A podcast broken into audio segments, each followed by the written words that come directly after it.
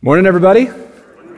We are in the middle of our Matthew series, and we really are in the middle. This story today, combined with the story from last week, it's kind of one unit, forms like the turning point of the whole book. It's a high point, as we'll see, and it's also the point where the book shifts its kind of focus and even the feel. We're going to have some kind of stories in Galilee that happen after this, but the focus of the story is going to shift to Jerusalem from this point on. So, like I said, today's story directly connected to last week. So, quick review of what we saw last week. Jesus took the disciples to this city called Caesarea Philippi. And Isaac talked last week about how it's best described as a hive of scum and villainy for the Star Wars nerds out there city that represents everything in opposition to God. And there, Jesus asked his disciples, Who do you say that I am? And Peter famously becomes the first person to identify Jesus as the Messiah, the Son of God. And he receives this incredible commendation from Jesus for that. Now, right after that, Jesus starts to tell the disciples what that means and that he is going to go and suffer and die. And Peter reveals how little he understands about what the Messiah is actually supposed to be by his reaction to that. Because right after he's just said this incredible thing and gotten this huge commendation, he like gets in Jesus' face and says, No, there's no way. You're not going to do that. You're not going to die. You don't have to die. And so Jesus rebukes Peter in every bit as strong of terms as he had just commended him. I mean, he goes from saying, You're Peter, and on this rock I'm going to build my church, to in the very next paragraph saying, Get behind me, Satan. It's a really powerful moment because it reveals a couple things. It reveals, like I said, that, that Peter, even though he gets that Jesus is the Messiah, he doesn't yet get what the Messiah actually is. To him, he still thinks of the Messiah as the person who is going to militarily rescue Israel from the grip of its enemies. He's going to go and defeat Rome. It's probably what Peter thinks. So the idea of Jesus suffering and dying, that can't possibly be right. That's not what the Messiah is supposed to do, right? But it also reveals that in what Peter is saying, in denying Jesus' suffering and death, Jesus hears an echo of the temptation of Satan from the wilderness all the way back at the very beginning of Matthew. It's another opportunity for a shortcut. Peter is saying, No, no, no, no, no. You don't have to do the will of the Father. You don't have to go and suffer and die. Why would anyone do that? And in that, Jesus hears that same offer of a shortcut, a way to go around the will of God and in a very human way try to achieve the kingship that is actually in store for him after he fulfills the will of the Father. So he says, I don't want anything to do with that. Get out of here with that, Peter. That's where we pick up the story. That's what Jesus says right after that. Then Jesus told his disciples, If anyone would come after me, let him deny himself and take up his cross and follow me. For whoever would save his life will lose it, but whoever loses his life for my sake will find it. You see right in here, this is Jesus not only not backing away from what Peter was resistant to. So remember, Jesus has just talked about the Messiah is going to suffer. Peter says, No, no, no, there's no way. Jesus says, Get behind me, Satan. And not only that, not only is the Messiah going to suffer, but those who want to follow the Messiah are going to suffer as well. He doubles down on it. And he goes on after this to say some very, very famous things. We don't have time to explore them all the way, but very famous statements about how anyone who wants to save his life or gain the world but lose his soul is making a terrible bargain. And Jesus says the reason for that is because there's a judgment coming that will show that the things of this world are not the ultimate things. And so if you want to save your life, you have to be willing to lose it. And the center of that point is right here in this statement. If anyone wants to come after me, what does he have to do? Deny himself, take up his cross, and follow me. This is like the world's worst sales pitch, right? You want to be my follower? Here's what it's going to look like take up a cross and follow me. And here's the thing we have 2,000 years of Christian history to reshape what the cross means to us, right? We wear crosses around our necks on necklaces because we see it as the symbol of beauty and redemption. If you're talking to Roman occupied first century Jewish men and you say, take up your cross, that is a horrific image. It's like take up a device of, of death and torture, take up a weapon of imperial terror that Rome has been using to quell rebellion all around you. You've walked down Roman highways and seen your countrymen on crosses.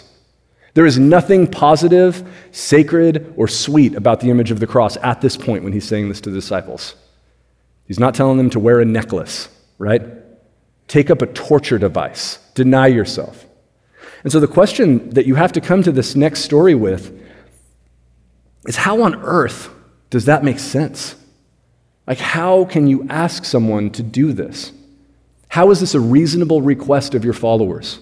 How can Jesus look at the disciples and say, if you want to follow me, be ready to suffer? How can anyone, any Christian, be expected to do that? And the story that follows is the answer. And here's the thing it is the most like beautiful, profound, literally transcendent, spiritual answer imaginable. And this, this story just has layer upon layer and mystery upon mystery. And when you start to pull it apart and see it, you see it just paint the most incredibly beautiful picture that answers the question of how the Christian can suffer. So here it is.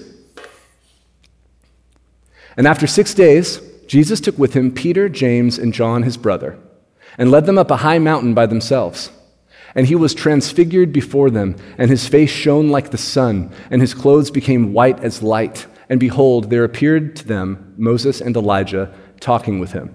So Jesus takes the kind of inner circle from within the 12. He has the 12 who follow them, and then within that, there's the three, Peter, James, and John, who represent the kind of inner circle within that group. And we're going to see several times that he takes them aside, and they're sometimes privy to stuff like this that the rest of the disciples don't get to see.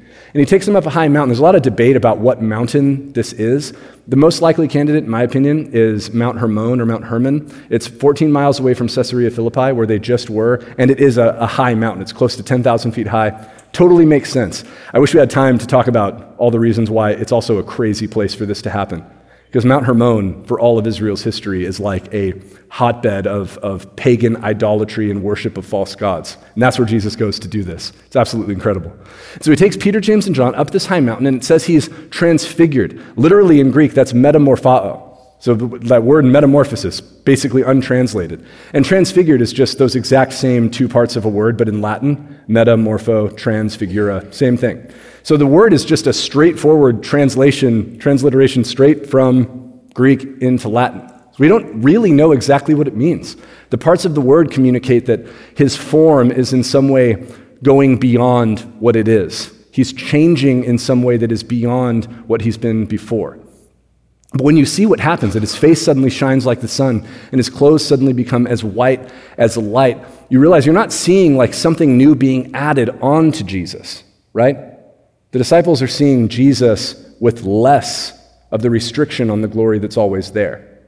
Something's being revealed that before this was subdued. And then this just absolutely bizarre thing happens, especially as you're reading this as a modern person. Moses and Elijah, two people who have been dead for generations, or have they been? Spoiler alert. Appear there talking with him. And in Matthew's account, that's all it says. And you go like, well, what were they talking about? But Luke tells us what they were talking about. Luke says Moses and Elijah appear there, and they speak to him of his departure that he's about to accomplish in Jerusalem. So you can see that perspective shift toward Jerusalem happening right there in the middle of the story. Talk to him about his departure. It's about to happen in Jerusalem. We have a lot more to say about Moses and Elijah, a lot more. But let's finish the story first. And Peter said to Jesus, Lord, it is good that we are here. If you wish, I will make three tents here one for you, and one for Moses, and one for Elijah. There's a sense in which Peter's trying to keep this moment happening. He's trying to like set up a camp so that this can continue. We don't know exactly why. One of the other gospel authors actually says it's because Peter doesn't know what to say, which I love. It's like the most relatable moment in the entire New Testament. Peter's like, let's make tents. And Luke's like, he, he didn't know what to say. I'm like, same, Peter. He was still speaking when, behold, a bright cloud overshadowed them, and a voice from the cloud said, This is my beloved Son, with whom I am well pleased. Listen to him. When the disciples heard this, they fell on their faces and were terrified. But Jesus came and touched them, saying, Rise and have no fear. And when they lifted up their eyes, they saw no one but Jesus only. Just ends so abruptly like that. And you see a couple things in here already that have huge resonance if you're familiar with the Old Testament. To be on the top of a mountain and have a bright cloud show up is like story after story after story about the direct presence of God. This would call to mind the cloud that led the Israelites out of Egypt in the Exodus, the cloud that was at the top of the mountain when Moses received the Ten Commandments, the glory cloud of God that descends on the temple and on the tabernacle when God's presence is there. It always is this picture of the direct presence of God. And the voice speaks, and it does two things right off the bat that are very clear. It, it says, This is my beloved Son, with whom I'm well pleased. And so that, first of all, affirms what Peter has just said. So Peter just six days ago, Caesarea Philippi, just said, You are the Christ, the Son of God. And here the voice of the Father from heaven affirms that. This is my Son. But it's also an affirmation of something all the way back at the beginning of Matthew's Gospel. Does anybody notice what this seems familiar to from earlier in the Gospel? Baptism. At Jesus' baptism, the same thing happens. The Spirit descends upon Jesus like a dove, and a voice from heaven says, This is my Son with whom I am well pleased. But as we'll see by the end today, there's even more happening than that in this statement. Voice speaks from the cloud. The disciples fall on their faces in fear. Jesus goes and comforts them, and when they look up, everything's back to normal. It's just over. And you go like, what is going on here? What is this? Moses and Elijah, of all people. I mean, we've already seen these kind of names and resonances of these characters come up a few times throughout the gospel accounts, right? Like, of all these things where Jesus is, is enacting Mosaic type of actions, like when he goes up on a mountain and gives the law, or when he provides bread for his people in the middle of the wilderness. He's already evoked that image of Moses. And a lot of stuff's come up with Elijah related to John the Baptist, that he's kind of the person who comes in the spirit of Elijah. We're going to see just in a minute Jesus say that same thing again. But why these two guys standing on the top of the mountain with Jesus, of all the characters from Israel's history? When you start to look at the lives of Moses and Elijah, you see all of these like confluences and similarities start to arise, and it brings it all together why they are the only people who would be chosen to stand there with Jesus. So let's jump in one at a time. Moses is iconic in the Old Testament. I, I, wish I had the time to tell all the details of his story. Many of you will be familiar with it. He's the character from the Exodus account. Some of you just picture Charlton Heston the minute you hear him, right? That movie where he rescues his people from bondage. You remember that? Like, it's a very big deal. He has a very huge, awesome white beard by the end. But in the beginning, he's like having, I guess he's having like fights with Pharaoh at one point in that movie. Anyway, sorry. If you ever want to watch four hours, how okay, here's a question. That has nothing to do with my sermon. How many of you haven't seen the Ten Commandments with Charlton Heston? Oh man, you have homework. It doesn't. It always plays around Thanksgiving too, doesn't it? On whoever still has TV, go and watch the one thing that'll be worth watching on TV in November the Ten Commandments with Charlton Heston. So Moses is this man who was born into slavery in Egypt as an Israelite, but through God's miraculous intervention, he's actually raised in the household of Pharaoh. He ends up fleeing from Egypt, and when he's in the wilderness, he encounters God on a mountain called Mount Horeb or Mount Sinai, two names for the same mountain, very important. He encounters God in a burning bush, and God reveals himself to him, tells him his name, Yahweh, and he sends him back to rescue his people. And so Moses goes back to Egypt, and through the miraculous events of the Exodus, he rescues God's people from Egyptian control, brings them out, and after he's brought them out into the wilderness, he's called once again up Mount Sinai to meet with God. And he goes up there to receive the law.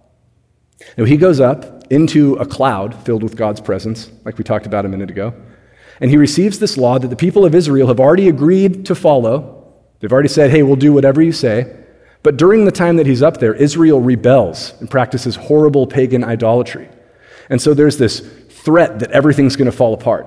And Moses actually has to intercede on Israel's behalf with God. And so God agrees to spare Israel. He says, I'm going to send them out into the promised land. And Moses goes, I'm not leading them if you don't come with me. Moses sees this huge, horrible task before him. And he goes, I'm not doing it if you don't come with me. And God says, I'll be with you. And Moses, in response to that, has this crazy request. Moses said, that says Deuteronomy, it should be Exodus, that's my fault. Moses said, Please show me your glory. It's like he wants to see God before he goes and does this horribly difficult thing. if I'm going to lead this rebellious people who just proved how horrible they are right after you rescued them from Egypt, they've already demonstrated that they can be really whiny and really forgetful of God's goodness to them. And then they're already like worshiping false gods while you're giving the covenant. If I'm going to lead them, I need to see you. And God tells them, You can't fully see my glory. But what I'm going to do is I'm going to hide you in a cleft in the rock and I'm going to pass by you. That's the image. We talked about this when Jesus walked on water. I'm going to pass by, and I'm going to allow you to see. It's interesting, the Bible translates it different ways. Some of them says like the back of his glory. The idea is almost like the afterglow, the after effect of God's glory having passed by. Because you can't look right into my face, but I'm going to pass by you, and you're going to see the afterglow, the after effect, the back of my glory. So Moses gets this incredible gift. And when he comes down the mountain, this really interesting thing happens. When Moses came down from Mount Sinai with the two tablets of the testimony in his hand as he came down from the mountain, Moses did not know that the skin of his face shone because he had been talking with God. Aaron and all the people of Israel saw Moses, and behold, the skin of his face shone, and they were afraid to come near him. So, just from seeing the back of the glory of God after he's passed by, Moses' face is glowing.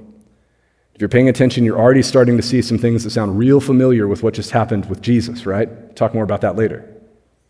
But here's the incredible thing like, I don't even have time to unpack for you all of the things in Moses going up the mountain that map on to what just happened with Jesus in the Transfiguration. Like the fact that there's six days that pass before both of them go up, the fact that they both bring three people up with them, the fact that they come down and people are terrified and then they have to comfort them and lift them up. But Moses has his face shining from this encounter of the after effect of the glory of God, and he has to wear a veil on his face for a while until it passes. The end of Moses' life is incredibly unusual also. So he, he goes from there and he's sent off on this very difficult task 40 years wandering in the wilderness with the people of Israel. And then at the end, he tells the people this that he heard from God. He says, Yahweh your God will raise up for you a prophet like me from among you, from your brothers. It is to him you shall listen. So Moses has been this incredibly unique prophet with this incredibly close connection with God. And he says, Another prophet like me is coming, and that's the one you're going to listen to. But it's very mysterious because when the book of Deuteronomy closes, the author says explicitly, there hasn't been a prophet like this since. So Israel was perpetually waiting for this prophet like Moses to show up. And then the events of Moses' death, as they're recorded in Deuteronomy, are extremely unusual. Look at this. And Yahweh said to him, I, say this every time, but just it's always a good thing to stay familiar with. When you see Lord in all capital letters in your Old Testament, that's translating the name of God, Yahweh. That's why I say it that way.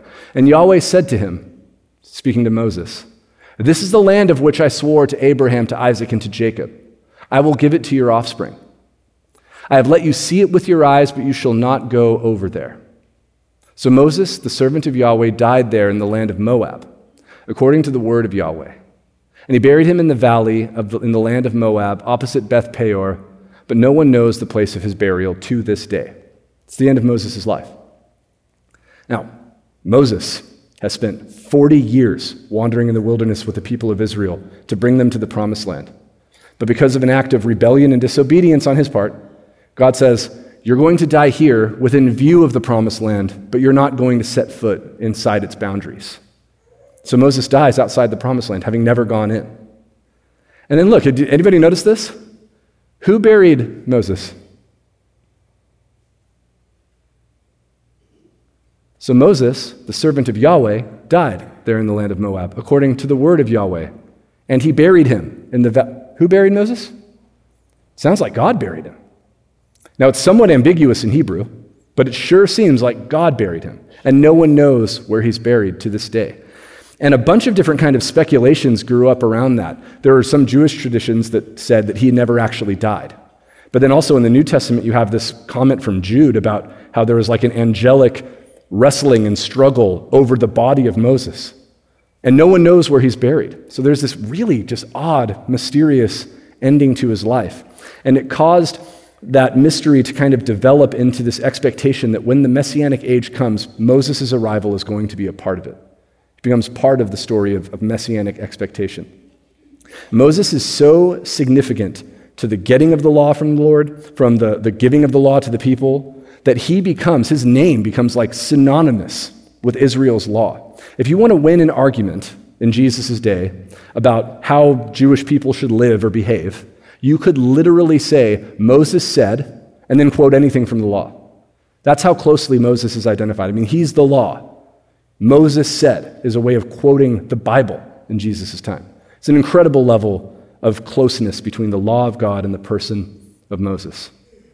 All right, now let's talk about this other guy. Elijah is a wild character. Some of my favorite stories in the entire Bible are about him. He comes along later during the period of the kings. You see him in 1st and 2nd Kings. And he's a prophet who's like not just a prophet, but he's like the prophet. He's the iconic prophet who's from the wilderness, who comes out and pronounces God's judgment upon his people. And so Elijah spends his entire life sparring back and forth with evil kings of Israel, specifically with King Ahab and his wife, Queen Jezebel, two incredibly evil characters who were embroiled in the worship of Baal, the false god of the Canaanites. And so Elijah is constantly giving them pronouncements of judgment from God. He's constantly struggling back and forth, and the kind of like high point of that struggle comes in this story. We have a children's book about it that's called The God Contest. Highly recommend, because that's basically what it is. They go up onto a mountain, once again, Mount Carmel, and on that mountain, Elijah challenges the prophets of Baal and says, We are going to have a God contest. We're going to have a tournament of champions between these two gods. And here's how it's going to work. All of you guys, which by the way, there were hundreds of them, all of you guys are going to call upon Baal to bring fire upon an altar. And I, by myself, am going to do the same thing. I'm going to ask Yahweh to bring fire upon the altar. And the one who can do this his God wins. That's the real God. And everyone's like, cool, deal. But they never keep their deal. That's part of the Bible story. Just always expect that to happen. Whoever makes a deal doesn't keep it, except for God.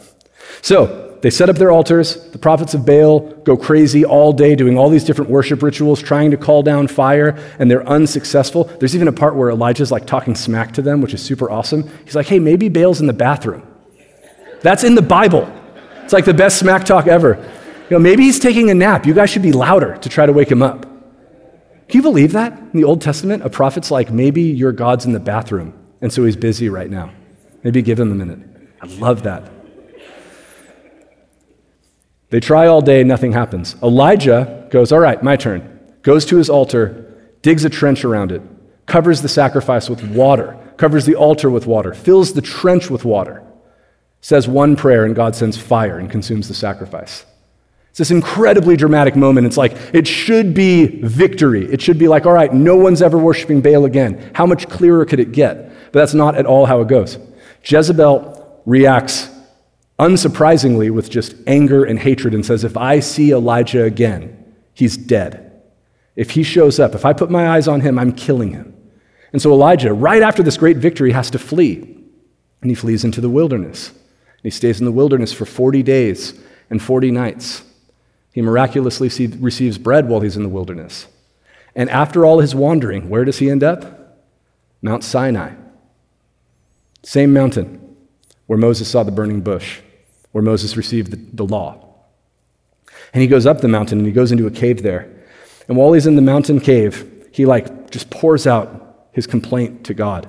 He goes, I have been serving you, doing everything you said been resisting the entire nation of Israel, and I'm the only one left. It's like the center point of his complaint. I'm the last one who actually serves you in this entire kingdom, and I can't do it anymore. There's this sense of like desperation, and I, am done. I can't do this. It's too much. And then this incredible thing happens. And he said, it's interesting. The he in this is the word of Yahweh. I'm not going to say anything else about that. That's a rabbit hole that's very tempting, but I'm not going to go down it. So feel free to research that on your own. The word of Yahweh said, Go out and stand on the mountain before Yahweh. And behold, Yahweh passed by. It's exactly the same thing that happened with Moses. And in this story, it's this incredibly dramatic moment where Elijah is in his cave. And it's interesting. So, all these indications that Elijah has this reticence to be obedient at this point, because he doesn't come out yet He says, go, out, go stand outside before Yahweh. And then Yahweh passes by, and the first thing that happens is this massive wind shakes the entire mountain. It says pieces of the mountain are breaking off. And you're reading the story and you're like, oh, yeah, that's got to be God, right? But it says Yahweh's not in the wind. And then this massive earthquake shakes the entire mountain, and you're like, that has to be Yahweh. It says Yahweh's not in the earthquake. Then finally, a fire tears across the entire mountain. And you're like, okay, that's Yahweh. Because I know the Bible and I know fire means Yahweh. He just did that on the Mount Carmel against the prophets of Baal. It says the fire is not God either. Yahweh is not in the fire. And then this happens. And after the fire, the sound of a low whisper. And when Elijah heard it, he wrapped his face in his cloak and went out and stood at the entrance of the cave. And it says Yahweh is in this thin sound in Hebrew, this low whisper, this tiny voice. It's an incredible lesson in that. The wind, the earthquake, the fire, all the places you expect to see God. And he's here in a whisper. And he encourages Elijah. He tells him, You're wrong, first of all. I've still got 7,000 men who have not bowed the knee to Baal. So you're not alone, and you can do this. And he provides Elijah with this encouragement, this vision of his glory. And mysteriously, Elijah wraps his face in his cloak before he goes out. It's not clear if that's out of obedience, out of humility, out of fear, what, what that's about. But he has his face wrapped up in a cloak, and he goes out, stands at the entrance, and receives these words from God, and then goes back to his incredibly difficult task and continues it. And if that's not enough similarity, his life also ends in an incredibly unusual way. This is the end of Elijah's earthly life. As they, so the they here is Elijah and his successor, the very confusingly, similarly named Elisha. Good luck with that. So Elijah and Elisha are walking, and as they still went on and talked, behold, chariots of fire and horses of fire separated the two of them. And Elijah went up by a whirlwind into heaven.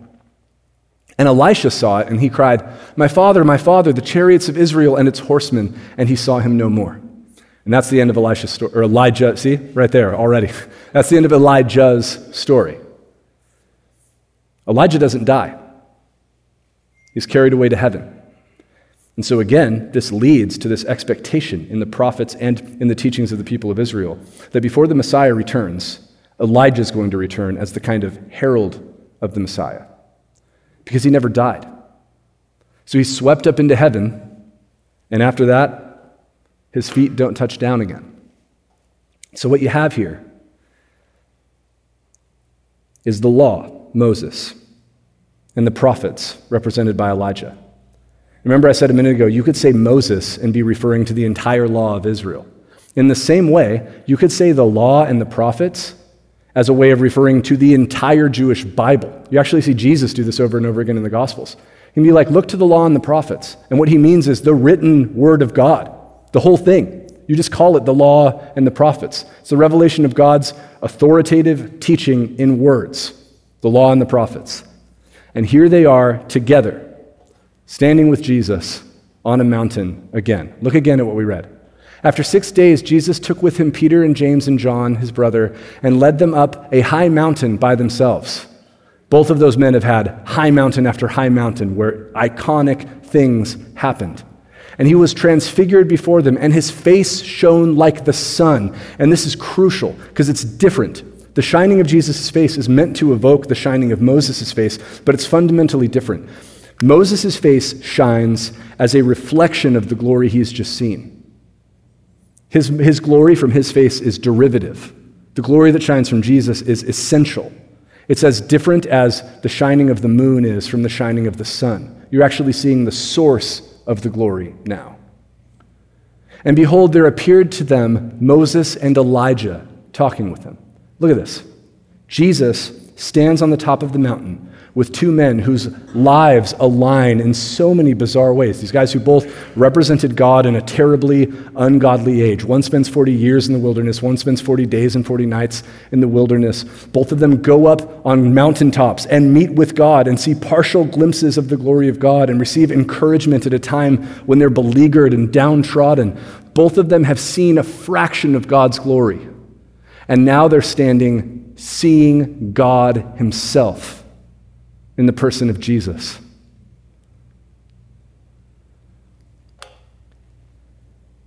Here's one of the most powerful things to me about this story Elijah goes up in chariots of fire, and now he's back on earth. Moses died in Moab looking into the promised land, never having set foot in there. But what happens when Jesus comes? Moses gets into the promised land. Where is he right now? He's standing on a mountaintop in Israel. The prophet who died outside the promised land finally gets in when the Messiah is here. And then, in the presence of the law and the prophets, in the presence of the representations of written authority over Israel, the voice from heaven says, This is my beloved Son, with whom I am well pleased. Listen to him. Peter, James, and John see the law and the prophets, and they're told, Listen to him, Jesus. And you remember what Moses told the people, right? Another prophet like me is going to come, and what? And to him you shall listen. Matthew's showing you that true and final prophet. He has arrived. And even when you're there with the absolute sources of authoritative revelation from God, who do you listen to? You listen to Jesus. It's an incredible pulling together of thread after thread over thousands of years of Israel's history. And it all culminates on a mountaintop with the transfiguration of Jesus. And then, just like that, it ends. And look at the conversation that happens immediately after. And as they were coming down the mountain, Jesus commanded them, Tell no one the vision until the Son of Man is raised from the dead. And the disciples asked him, Then why did the scribes say that first Elijah must come? He answered, Elijah does come, and he will restore all things. But I tell you that Elijah has already come. And they did not recognize him, but did to him whatever they pleased. So also the Son of Man will certainly suffer at their hands. And then thank God for Matthew being so clear. Then the disciples understood that he was speaking to them of John the Baptist. So that whole middle part is, is a clarification about the identity of John the Baptist as the promised Elijah. But look at structurally what's just happened. There's a symmetry in the story that is incredibly obvious once you see it. Caesarea Philippi, right? Jesus tells the disciples, suffering is coming. Don't tell anyone I'm the Messiah. There's a command to secrecy, then there's a promise that suffering's coming. Then you have the transfiguration, this incredible moment on the top of the mountain. And then immediately after, what happens? A command to secrecy. Don't tell anyone I'm the Messiah. And again, a promise that suffering is coming. Suffering and secrecy with the revealed glory of God in the middle of it. What's so incredible about this is it's like the design of that passage is itself an image of what Jesus is in the incarnation. There is this glory of God Himself, but concealed, and concealed within suffering itself. And so here's where it all comes together for us. We started out by asking, how on earth can a Christian be expected to do the kind of things that Jesus is telling them to do? How can you tell someone, take up your cross if you want to follow me, take up the torture device, prepare for suffering? How can that possibly make sense? And the story is the answer. How can you do it? You have to know who your king actually is. You have to see Jesus for who he is. And if he is who he was revealed to be on the mountain, then you can do it. If he's not, you can't. It's that simple. If he's not, it doesn't make sense. And this maps perfectly onto the stories of Moses and Elijah. Remember, both of them see God's glory in moments of devastation and fear and like the most difficult task imaginable ahead of them. Moses is going to lead the people through the wilderness for 40 years. Elijah has to go back and challenge the king and queen who have told him that they will kill him if they see him again. And what's God's answer? He shows them just a little piece of his glory. And the disciples, it's the same thing. Peter just revealed that he doesn't yet get what the Messiah is. They're like being told they have to take up crosses, they're going to suffer and die. So, what does Jesus do? Reveals to them the glory of God shows them who he really is. And it works, by the way. Peter's going to have, we're going to see them in the rest of the series. Peter's going to continue to have ups and downs, but by the end of his life, according to church tradition, he is literally going to take up his cross and die in the manner of Jesus. How do you suffer? How do you endure? You got to know who Jesus actually is. Otherwise, it doesn't make sense. And otherwise, you can't do it.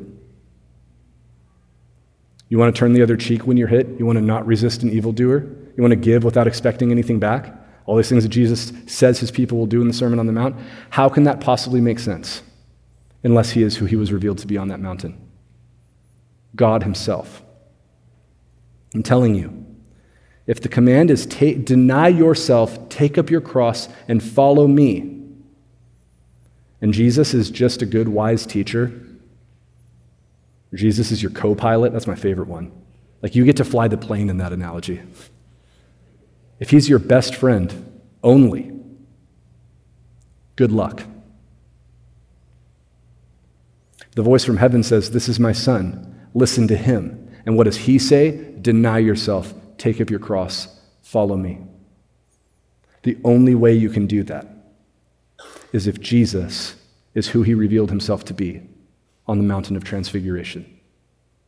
If he is the King of kings, Lord of lords, God himself. Now, what's amazing is Paul understands this. And Paul wasn't there on the mountain of transfiguration, but he got some incredible revelations of, of the glory of God and the actual presence of Jesus in his lifetime as well. And so there's these moments in his letters where I, I'm convinced he's trying to evoke that same experience in the best way he can in words. So look at how he starts the letter to the Colossians. This is the very beginning of the book. He starts, as he often does, with a prayer. He's writing down a prayer for the people of God. And this is, we're going to jump right into the middle of it, but he's praying for them.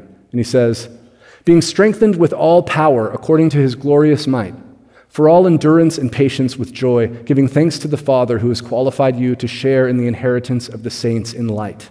He has delivered us from the domain of darkness and transferred us to the kingdom of his beloved Son, in whom we have redemption, the forgiveness of sins. So Paul identifies you're going to need strengthening. Why? Because you need endurance and you need patience. You have to make it through this. And so he starts with incredibly encouraging stuff. He reminds them that they've been delivered from the domain of darkness. He reminds them of their forgiveness, that their sins have been forgiven, they've been redeemed. But he doesn't stop there. What he does immediately, the very next thing, is he launches into the most glorious description of Jesus imaginable. And it's like he's trying to show you with words, to the best of his ability, a picture of that Mount of Transfiguration. He wants you to see through words who Jesus actually is. How do you endure? You got to know who he is. And so listen to this. If it helps you, you can close your eyes. If it helps you, you can read along with me. Listen to Paul's description of Jesus. He is the image of the invisible God, the firstborn of all creation. For by him all things were created, in heaven and on earth, visible and invisible whether thrones or dominions or rulers or authorities, all things were created through him and for him. And he is before all things, and in him all things hold together. And he is the head of the body, the church. He is the beginning, the firstborn from the dead, that in everything he might be preeminent. For in him all the fullness of God was pleased to dwell, and through him to reconcile to himself all things, whether on earth or in heaven, making peace by the blood of his cross. Do you know that that is Jesus? Do you know that's who you pray through? Do you know that's the king who is interceding for you? Do you know that's your king? Or have you slowly been infiltrated by this idea that he's a really cool guy and he taught really cool stuff? And have you lost sight of the glory of the very image of the invisible God, the one who sits above every throne, dominion, every spiritual being in rebellion against God, the one through whom everything was created, the one in whom, present tense, all things hold together. He is holding together reality actively. The head of the church, firstborn from the dead, preeminent in all things. You got to see this. Words like this, for many of us, are as close as we're going to get to beholding the very glory of Jesus. And if you want to endure suffering and difficulty as a Christian, if you want to try to deny yourself and take up a cross and follow Jesus, that has to be the Jesus you follow. And so I encourage you today take the fear and anxiety and insecurity and difficulty and struggles of your life Hold them and look at the glory of Jesus. That's the King of kings and Lord of lords. That's the one who asks you to take up a cross and follow him. And if that's who he is, we can do it. And if he's anything less than that, I'm telling you, you can't. And here's where it gets even more incredible. Look how Paul ends that making peace by the blood of his cross. You take that image of this unimaginably exalted Jesus, preeminent above everything, above every dominion, rule, or authority, holding reality together as we speak. And you imagine him going to the cross, being beaten and humiliated, dying. There's something that was pointed out, really beautiful insight by a pastor named Mike Winger, who talks about how the disciples who saw Jesus on the cross, one of them had seen Jesus on the mountain of transfiguration. Do you know that? Most of the disciples scattered, but John was there. John was in both places. So you have to imagine John on Golgotha, watching Jesus bleed and die, and knowing what's contained in that body. Knowing that at any minute, if he wanted to, Jesus could just explode with glory, face that shines like the sun, the full reality of who he actually is. And John looks at him suffering and goes, This is what he's doing for us. This is what he's doing for the glory of God. This is what he's willing to endure. And so I invite you to join me in looking at the glory of Jesus Christ and then considering together his willingness to have his body broken and his blood poured out to reconcile us. That, that is who bled and died on the cross. Not just a man, but God and man together. The head of everything, seated above all powers preeminent in everything, in whom the fullness of God dwelt. That is who allowed his body to be broken and his blood to be spilled to reconcile us so that our sins could be forgiven.